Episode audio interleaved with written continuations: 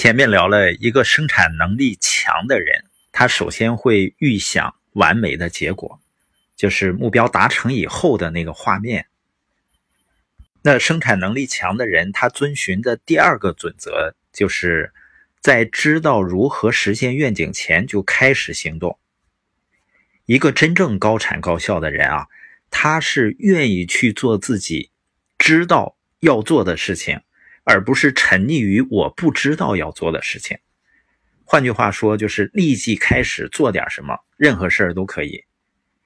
我在二十年前了解了网络营销的生意计划，当时对产品啊，对很多方面的事情都一无所知。但是我知道，要想把生意做大，就得建团队，就得去跟人们讲解生意计划。所以，在我还不会讲的时候，就拿着草稿走出去。找朋友去讲，当然，人们当时的反应啊，跟我预期的不大一样。他们大都拒绝了我给他们提供的生意机会。但我就是在一次次拒绝中成长起来了。后来我发现，很多人他效率很低，他同样认可一个生意计划，他觉得也可行，但就是不行动。我逐渐开始明白了，为什么很多人做事儿效率低下了，是因为他们把自己做不到的事儿列了个清单。你看，有人会说啊，我还没有学好呢，我不知道应该怎么去做。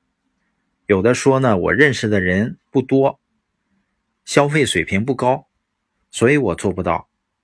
有的说我做不到是因为我没时间，我工作太忙了，我还得照顾家人。有的说我没有钱。而那些工作效率高的人，他会接受自己已经知道的一切，让他们变成做事儿的理由。所以，你要想达成某些目标，你需要对结果进行展望，同时你要在面对不确定时能积极的采取行动。我们需要思考和分析目标，也需要持续的培养行动力，哪怕是一小步。就是做一点事情跟目标有关系的事情，而很多人呢，他希望我一开始就来个三级跳，他们渴望一开始就做出效果，产生一个很大的飞跃。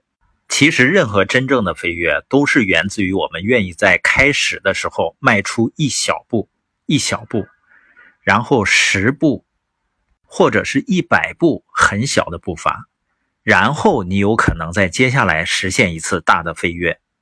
那对于周围的人来说呢？他觉得好像你是一举成名，但我们自己清楚，这是无数小的成功不断积累的结果。除非你愿意迈出开始那不确定的一步，否则你跟成功是彻底无缘的。那些最高效率的人，不是要找到最正确的方法才行动的人。一个高效率的人，他的心态就是不管你有什么或者没什么，他都开始。